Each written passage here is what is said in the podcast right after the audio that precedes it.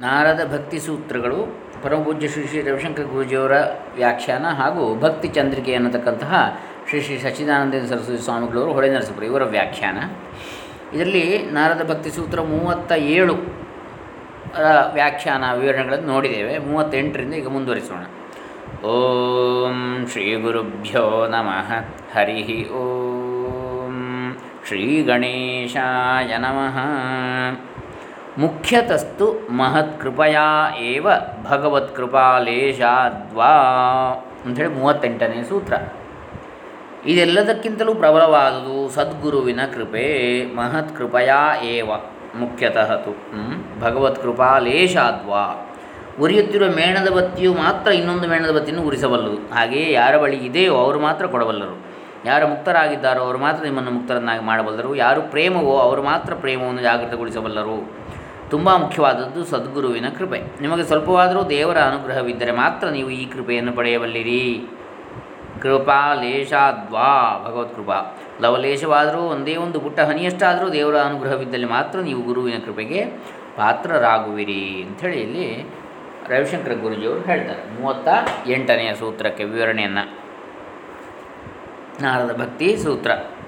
ಮೂವತ್ತ ಎಂಟನೆಯಿಂದ ಮುಖ್ಯತಸ್ತು ಮಹತ್ ಕೃಪೆಯ ಇವ ಭಗವತ್ ಕೃಪಾಲೇಶಾದ್ವಾ ಭಕ್ತಿ ಚಂದ್ರಿಕೆ ಹೊಳೆನ ಸ್ಪೃಶಿಗಳ ವಿವರಣೆ ಏನು ಹೇಳ್ತಾರೆ? ಮುಖ್ಯವಾಗಿ ಮಹಾಪುರುಷರ ಕೃಪೆಯಿಂದಲೇ ಸಿಕ್ಕುವುದು, ಭಗವಂತನ ಕೃಪಾಲೇಶದಿಂದಾದರೂ ಸಿಕ್ಕುವುದು. ಸಾಧನಗಳೆಲ್ಲಕ್ಕೂ ಸಾಧನವಾಗಿರುವುದು ಮಹಾಪುರುಷರ ಸಂಘವೇ. ಆದ್ದರಿಂದ ಇಲ್ಲಿ ಮುಖ್ಯತಸ್ತು ಎಂದಿದೆ. ಅಂದರೆ ಈ ಹಿಂದೆ ಸಾಧನಗಳನ್ನು ಬೇರೆ ಬೇರೆ ಹೇಳಿದರು. ಪರಭಕ್ತಿಯ ಸಿದ್ಧಿಗೆ ಲೋಕೇಪಿ ಭಗವದ್ಗುಣ ಶ್ರವಣ ಶ್ರವಣ ಕೀರ್ತನಾಥ ಅಂತೇಳಿ. ಆಮೇಲೆ ಅದಕ್ಕಿಂತ ಮೊದಲು ಅವ್ಯಾವೃತ್ತ ಭಜನಾತ್. ಅದಕ್ಕಿಂತ ಮೊದಲು ತತ್ತು ವಿಷಯತ್ಯಾಗಾತ್, ಸಂಗತ್ಯಾಗಾಚ್ಚ. ಇವೆಷ್ಟು ಭಕ್ತಿಯ ಸಾಧನಗಳು, ತಸ್ಯಾಹ ಸಾಧನಾನಿ ಗಾಯಂತಿ ಆಚಾರ್ಯಾಹ ಅಂತೇಳಿ ನೋಡಿದೆವು. ಈಗ ಮುಂದಿನದ್ದು ಮುಖ್ಯತಸ್ತು ಮಹತ್ ಕೃಪಯಾ ಏವ ಭಗವತ್ ಕೃಪಾ ಲೇಷಾದ್ವಾ ಅಂತೇಳಿ. ಮಹಾತ್ಮನ ಕೃಪೆಯಿಂದ ಅಥವಾ ಭಗವಂತನ ಕೃಪಾ ಲೇಷ ಮಾತ್ರದಿಂದ ಅಂತೇಳಿ. ತತ್ಸಂಗ ಲಬ್ಧಯಾ ಭಕ್ತ್ಯಾ ಮಹಿಮಾಂ ಸ ಉಪಾಸಿತಾ ಸ ವೈ ಮೇ ದರ್ಶಿತಂ ಸದ್ಭಿರಂಜಸಾ ವಿಂದತೆ ಪದಂ ಭಾಗವತ ಸತ್ಸಂಗದಿಂದ ದೊರೆತ ಭಕ್ತಿಯಿಂದ ನನ್ನನ್ನು ಉಪಾಸನೆ ಮಾಡುವ ಆತನು ಸತ್ಪುರುಷರು ತೋರಿಸಿಕೊಟ್ಟ ರೀತಿಯಿಂದ ನನ್ನ ಪರವಪದವನ್ನೇ ಪಡೆಯುತ್ತಾನೆ ಎಂದು ಭಗವಂತನು ಉದ್ಧವನಿಗೆ ಹೇಳಿರ್ತಾನೆ. ಸಾಧು ಜನರ ಸಂಘದಿಂದ ಭಕ್ತಿಯು ದೊರಕುವುದೆಂಬುದನ್ನು ಕಪಿಲ ದೇವರು ದೇವಹೂತಿಗೆ ಹೀಗೆ ಬೋಧಿಸಿರುತ್ತಾರೆ ಸತಾಂ ಪ್ರಸಂಗಾನ್ ಮಮ ವೀರ್ಯ ಸಂವಿದೋ ಅಥವಾ ಸಂಪದೋ ಭವಂತಿ ಹೃತ್ಕರ್ಣ ರಸಾಯನಾ ಕಥಾ ತಜ್ಜೋಷಣಾದಾಶ್ವಪವರ್ಗ ವರ್ತಮನಿ ತಜ್ಜೋಷಣಾಶ್ವ ತಜ್ಜೋಷಣಾ ತಜ್ಜೋಷಣಾದಾಶ್ವಪವರ್ಗವರ್ತ್ಮನಿ ಶ್ರದ್ಧಾರತಿರ್ಭಕ್ತಿರನುಕ್ರಮಿಷ್ಯತಿ. ಸತ್ಪುರುಷರ ಸಂಘದಿಂದ ಭಗವಂತನ ವೀರ್ಯವನ್ನು ತಿಳಿಸಿಕೊಡುವ ಕಿವಿಗೂ ಹೃದಯಕ್ಕೂ ರಸಾಯನವಾಗಿರುವ ಮಾತುಕಥೆಗಳು ಲಭಿಸುವು. ಅವುಗಳನ್ನು ಸೇವಿಸುವುದರಿಂದ ಮೋಕ್ಷ ಮಾರ್ಗದಲ್ಲಿ ಶ್ರದ್ಧೆಯು ಪ್ರೀತಿಯು ಭಕ್ತಿಯು ಕ್ರಮಕ್ರಮವಾಗಿ ದೊರಕುವು. ಭಗವತ್ಕೃಪಾ ಲೇಷಾದ್ವಾ ಎಂಬಲ್ಲಿ ವಾ ಶಬ್ದದ ಅರ್ಥ ಏನು? ಈ ಸೂತ್ರದಲ್ಲಿ ಮಹತ್ ಕೃಪೆಯ ಏವ ದೊಡ್ಡವರ ಕೃಪೆಯಿಂದಲೇ ಎಂದು ಹೇಳಿದ ಮೇಲೆ ಭಗವಂತನ ಕೃಪೆಯ ಲೇಷದಿಂದಲಾದರೂ ಎಂದು ಹೇಳಿರುವುದರಲ್ಲಿ ಒಂದು ಸ್ವಾರಸ್ಯವಿದೆ. ಮಹಾತ್ಮರ ಸೇವೆಯಿಂದ ಅವರ ಕೃಪೆಯಿಂದಲೇ ಭಕ್ತಿಯು ದೊರಕುವುದು ಎಂಬುದನ್ನು ನಿಶ್ಚಿತ. ಆದರೆ ಅವರ ಕೃಪೆಯು ಹೇಗೆ ದೊರಕುವುದು ಎಂದರೆ ಭಗವಂತನ ಕೃಪಾಲೇಶದಿಂದಲೇ ಅದು ದೊರಕುವುದು. ಭಗವಂತನ ಕೃಪಾಲೇಶದಿಂದಾದರೂ ಎಂಬ ಅಕ್ಷರಾರ್ಥಕ ಅಭಿಪ್ರಾಯವೇನೆಂದರೆ ಮೊದಲೇ ನಮಗೆ ಸತ್ಪುರುಷರ ಸಂಘ ದೊರಕುವುದು ಕಷ್ಟ. ಆದ್ದರಿಂದ ಅದು ದೊರಕುವವರಿಗೆ ರಂಗ ನಿನ್ನ ಕೊಂಡಾಡುವ ಮಂಗಳಾತ್ಮರ ಸಂಗ ಸುಖವಿತ್ತು ಕಾಯೋ ಕರುಣಾ ಸಾಗರ. ರಂಗ ನಿನ್ನ ಕೊಂಡಾಡುವ ಮಂಗಳಾತ್ಮರ. ಸಂಗ ಸುಖವಿತ್ತು ಕಾಯೋ ಕರುಣಾ ಸಾಗರ.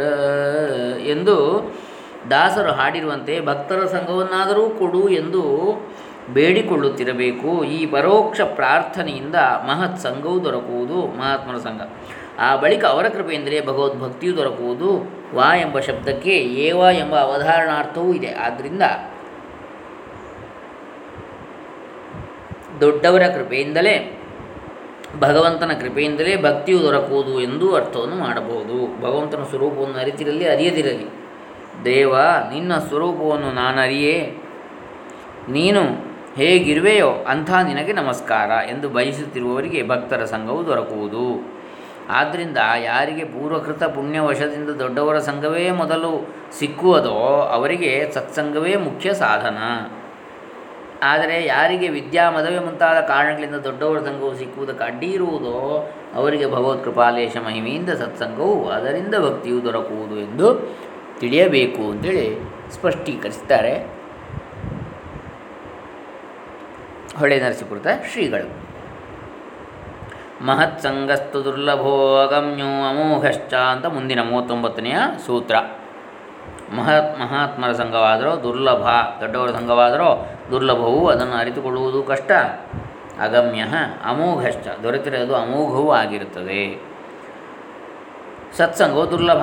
ಹಿಂದಿನ ಸೂತ್ರ ವಿವರಣೆಯಲ್ಲಿ ನಾವು ಕೇಳಿ ಹೇಳಿರುವ ಅಭಿಪ್ರಾಯವನ್ನು ಇಲ್ಲಿ ಸಸ್ಫುಟವಾಗಿ, ಸುಸ್ಫುಟವಾಗಿ ತಿಳಿಸಿದೆ. ಸಂಘವನ್ನು ಬಿಡುವುದು ಭಕ್ತಿಗೆ ಸಾಧನವೆಂದು ಹಿಂದೆ ಹೇಳಿದ ಮೇಲೂ ಮಹತ್ ಸಂಘವನ್ನು ಮಾಡಬೇಕೆಂದು ಹೇಳಿರುವುದೇಕೆ?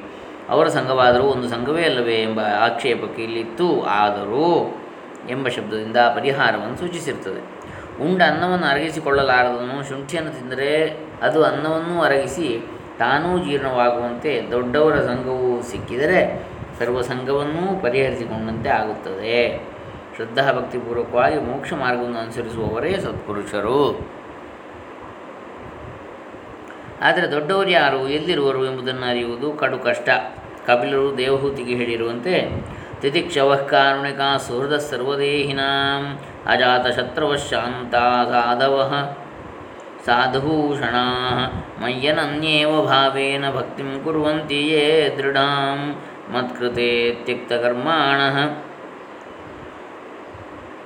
ತ್ಯಕ್ತ ಸ್ವಜನಬಾಂಧವಾ मदाश्रया कदामृष्टाः मृष्टा कथयन्ति च, तपन्ति विविधास्तापा, नैतान् मद्गतचेतसः। त साधवः साध्वी सर्वसङ्गविवर्जिताः।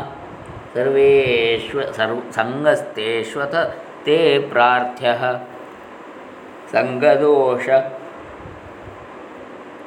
हराहिते भगवत सत्पुरुषರು ತಿತಿಕ್ಷುಗಳಾಗಿರ್ತಾರೆ ಸಹನಶೀಲರು. ಮಹಾ ಕರುಣಾಮೂರ್ತಿಗಳಾಗಿರ್ತಾರೆ. ಅವರಿಗೆ ಶತ್ರುಗಳೇ ಇರುವುದಿಲ್ಲ. ಅವರು ಭಗವಂತನನ್ನು ಆಶ್ರಯಿಸಿಕೊಂಡು ಆತನಲ್ಲಿ ಉಳ್ಳವರಾಗಿರುತ್ತಾ ಆತನ ವಿಷಯದ ಮೃದು ಮಧುರವಾದ ಮಾತುಗಳನ್ನು ಹೇಳುತ್ತಲೂ ಕೇಳುತ್ತಲೂ ಇರ್ತಾರೆ. ಆತನಲ್ಲಿಯೇ ಕೆಟ್ ನೆಟ್ಟ ಚಿತ್ತವುಳ್ಳವರಾಗಿ ಎಲ್ಲ ಪಾಪಗಳನ್ನು ಸಹಿಸಿಕೊಂಡು ಸರ್ವ ಸಂಘವನ್ನು ಪರಿತ್ಯಜಿಸಿ ಇರುತ್ತಾರೆ.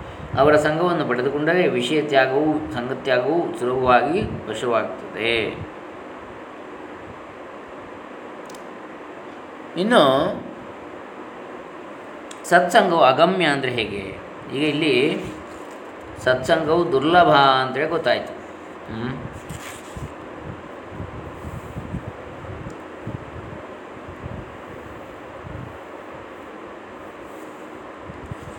ಅಗಮ್ಯ ಅಂದರೆ ಏನು?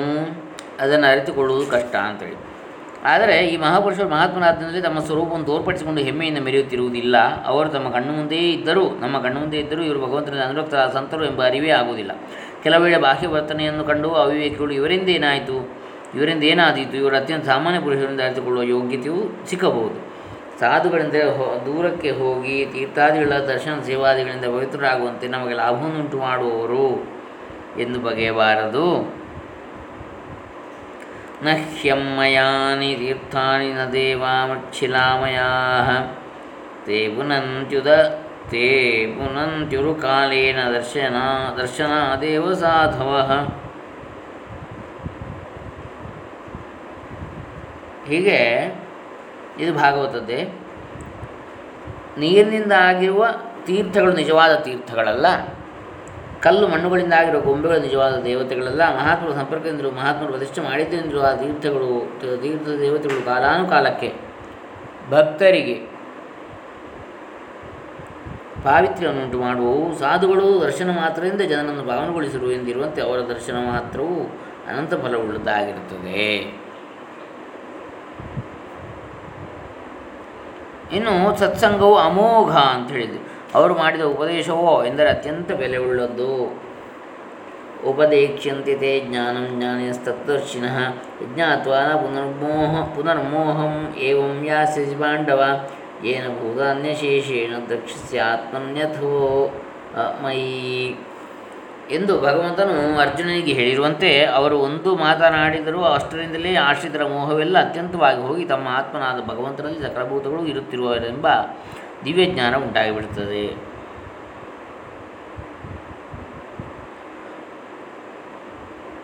ಸತ್ಸಂಗಮೋ ಎರ್ಹಿ ತದೈವ ಸದ್ಗತೋ ಪರಾಶರ ಪರಾವರೇಶೇ ತ್ವಯಿ ಜಾಯತೆ ಮತಿ. ಭಾಗವತ. ಈ ಅಂದರೆ ಪರಾವರೇಶೇ ತ್ವೈಜಾಯತೆ ಮತಿ ಎಂಬ ಮುಚ್ ಮುಚುಕುಂದೋಕ್ತಿಯಂತೆ, ಮುಚುಕುಂದ ಹೇಳಿದಂಥದ್ದು ಮುಚುಕುಂದ ಮುನಿ. ಸಾಧು ಸಮಾಗಮವು ಆಯಿತೆಂದರೆ ಆಗಲೇ ಸನ್ಮಾರ್ಗದಲ್ಲಿಯೂ ಭಗವಂತನಲ್ಲಿಯೂ ಮನಸ್ಸುಂಟಾಗುವುದು ನಿಶ್ಚಿತ. ಸತ್ಸಂಗ ಸತ್ಸಂಗಮೋ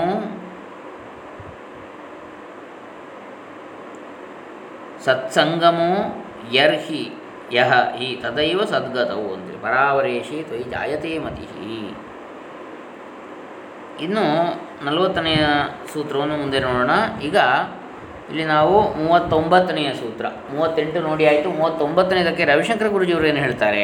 ಇಷ್ಟೊತ್ತು ಸಚ್ಚಿದಾನಂದ ಸರಸ್ವತಿ ಸ್ವಾಮಿಗಳನ್ನು ನೋಡಿದೆವು. ವಿವರಣೆ. ಈಗ ಮೂವತ್ತೊಂಬತ್ತನೇ ಸೂತ್ರಕ್ಕೆ ರವಿಶಂಕರ ಗುರುಜಿಯವರು ವಿವರಣೆ ನೋಡೋಣ. ಮಹಾತ್ ಮಹತ್ ಸಂಗಸ್ತು ದುರ್ಲಭ, ದುರ್ಲಭೋ ಅಗಮ್ಯೋ ಅಮೋಘಶ್ಚ.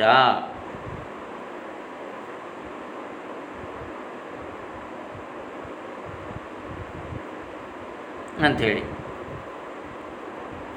ಅಂತಹ ಸಂಘವು ದೊರೆಯುವುದು ತುಂಬ ಕಷ್ಟ. ಈ ಭೂಗ್ರಹದಲ್ಲಿ ಮಿಲಿಯಗಟ್ಟಲೆ ಜನರಿದ್ದಾರೆ. ಸಾಕ್ಷಾತ್ಕಾರ ಪಡೆದ ಗುರುವಿನ ಸಾನ್ನಿಧ್ಯವು ಪ್ರತಿಯೊಬ್ಬರಿಗೂ ದೊರಕಲಾರದು. ಅದು ತುಂಬ ಕಷ್ಟ.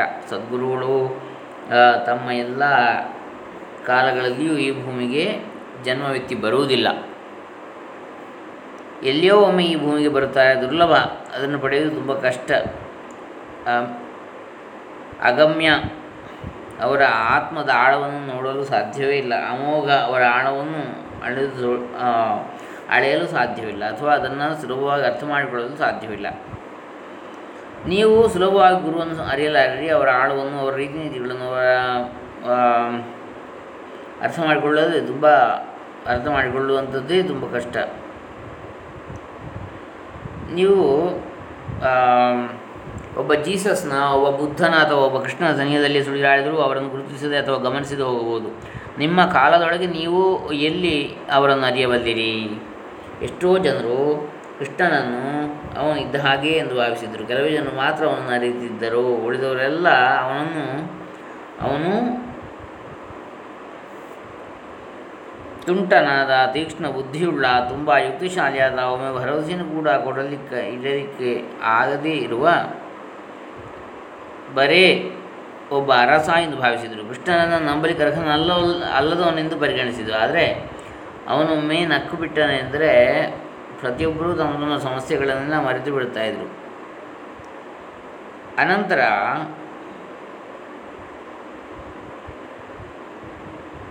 ಅವನಿಂದ ದೂರ ಹೋದ ಬಳಿಕ, ನಾನು ಅವನನ್ನು ಬೈಯಲಿಕ್ಕೆ ಹೋಗಿದ್ದೆ. ನಾನು ಬನತೇ ಬಿಟ್ಟಿದ್ದೆ. ಎಂದು ಜ್ಞಾಪಕ ಮಾಡಿಕೊಳ್ತಾ ಇದ್ದರು ಜನರು ಅವನ ಮೇಲೆ ಹೌಹಾರಲು ಹೋಗ್ತಾ ಇದ್ದರು ಆದರೆ ಅವನು ಎದುರಿಗಿರುವಾಗ ಒಂದು ನಗುವಿನ ದಿಗು ಮರಳಿ ಬರ್ತಾ ಇದ್ದ ಆದ್ದರಿಂದಲೇ ಅವನನ್ನು ಮನಮೋಹನ ಎಂದು ಕರೆಯಲ್ಪಟ್ಟಿದ್ದಾನೆ. ಮನಸ್ಸು ಎಲ್ಲವನ್ನು ಬಿಟ್ಟು ಬಿಟ್ಟು ಪ್ರತಿಯೊಂದು ಮರೆತು ಹೋಗ್ತಾ ಇತ್ತು. ಜೀಸಸನ್ನು ಗುರುತಿಸಿದ ಜನರು ಅವರನ್ನು, ನೀವು ನಿಜ, ನೀನು ನಿಜವಾಗಿಯೂ ದೇವರ ಪುತ್ರನೇ ಎಂದು ಕೇಳ್ತಾ ಉಳಿದವರು ದೇವರ ಪುತ್ರರೇ ಅಲ್ಲವೇನೋ ಎಂಬಂತೆ. ಪ್ರತಿಯೊಬ್ಬರೂ ದೇವರ ಮನೆ, ಮಗನೇ ಅಥವಾ ಮಗಳೇ. ಯಾರಲ್ಲ ಆದ್ದರಿಂದ ನಾನು ಜೀಸಸ್ ಆದ್ದರಿಂದ ಜೀಸಸ್ ಹೇಳಿದರು, ಸ್ವರ್ಗದಲ್ಲಿರುವ ನಮ್ಮ ತಂದೆಗೆ ಎಂದು. ಅವರು ಯಾವತ್ತೂ ನನ್ನ ತಂದೆ ಮಾತ್ರ, ನಿನ್ನ ತಂದೆ ಅಲ್ಲ ಎಂದು ಹೇಳಲಿಲ್ಲ. ಎಲ್ಲವೂ ನಮ್ಮ ತಂದೆಗೆ ಸಲ್ಲಿಸುವ ಪ್ರಾರ್ಥನೆ ಎಂದರೆ ಏನರ್ಥ? ನೀನು ಕೂಡ ತಂದೆಯ ಬಳುವಳಿ.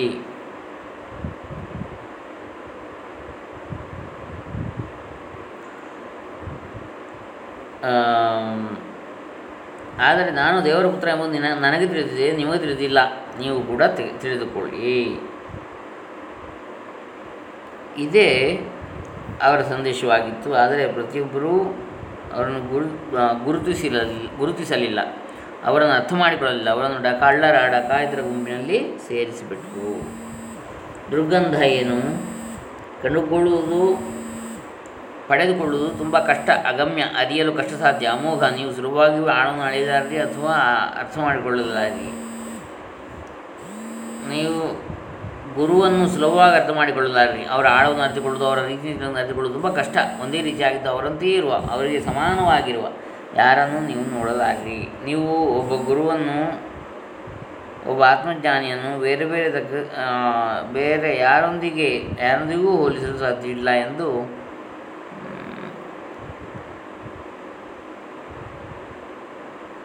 ಇಲ್ಲಿ ಹೇಳಿದ್ದಾರೆ. ಅಂದರೆ ಅವರ ಮಟ್ಟಕ್ಕೆ ಸ್ವಲ್ಪವಾದರೂ ಹತ್ತಿರ ಬರಲು ಯಾರಿಗೂ ಸಾಧ್ಯವಿಲ್ಲ ಅಂಥೇಳಿ ಹೇಳುವಂಥದ್ದು ದುರ್ಲಭ ಅಂಥೇಳಿ ಆಮೇಲೆ ಅಮೋಘ, ಅವರನ್ನೆಲ್ಲ ಅರ್ಥ ಮಾಡಿಕೊಳ್ಳಬಹುದು ಎಂದು ಕೂಡ ಯಾವತ್ತೂ ಆಲೋಚನೆ ಕೂಡ ಮಾಡದಿರಿ.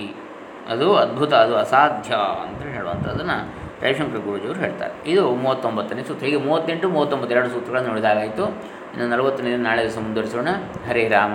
ಸರ್ವೇ ಜನ ಸುಖಿನೋ ಭವಂತು ಲೋಕ ಸಮಸ್ತ ಸುಖಿನೋ ಭವಂತು ದೇವರ್ಷಿ ನಾರದ ಚರಣಾರವಿಂದ ಅರ್ಪಿತಮಸ್ತು ಪರಮ ಪೂಜ್ಯ ಶ್ರೀ ಶ್ರೀ ರವಿಶಂಕರ ಗುರೂಜಿ ಚರಣಾರವಿಂದ ಅರ್ಪಿತಮಸ್ತು ಶ್ರೀ ಶ್ರೀ ಸಚ್ಚಿದಾನಂದ ಸರಸ್ವತಿ ಚರಣಾರವಿಂದ ಅರ್ಪಿತಮಸ್ತು ಓಂ ತತ್ಸತ್.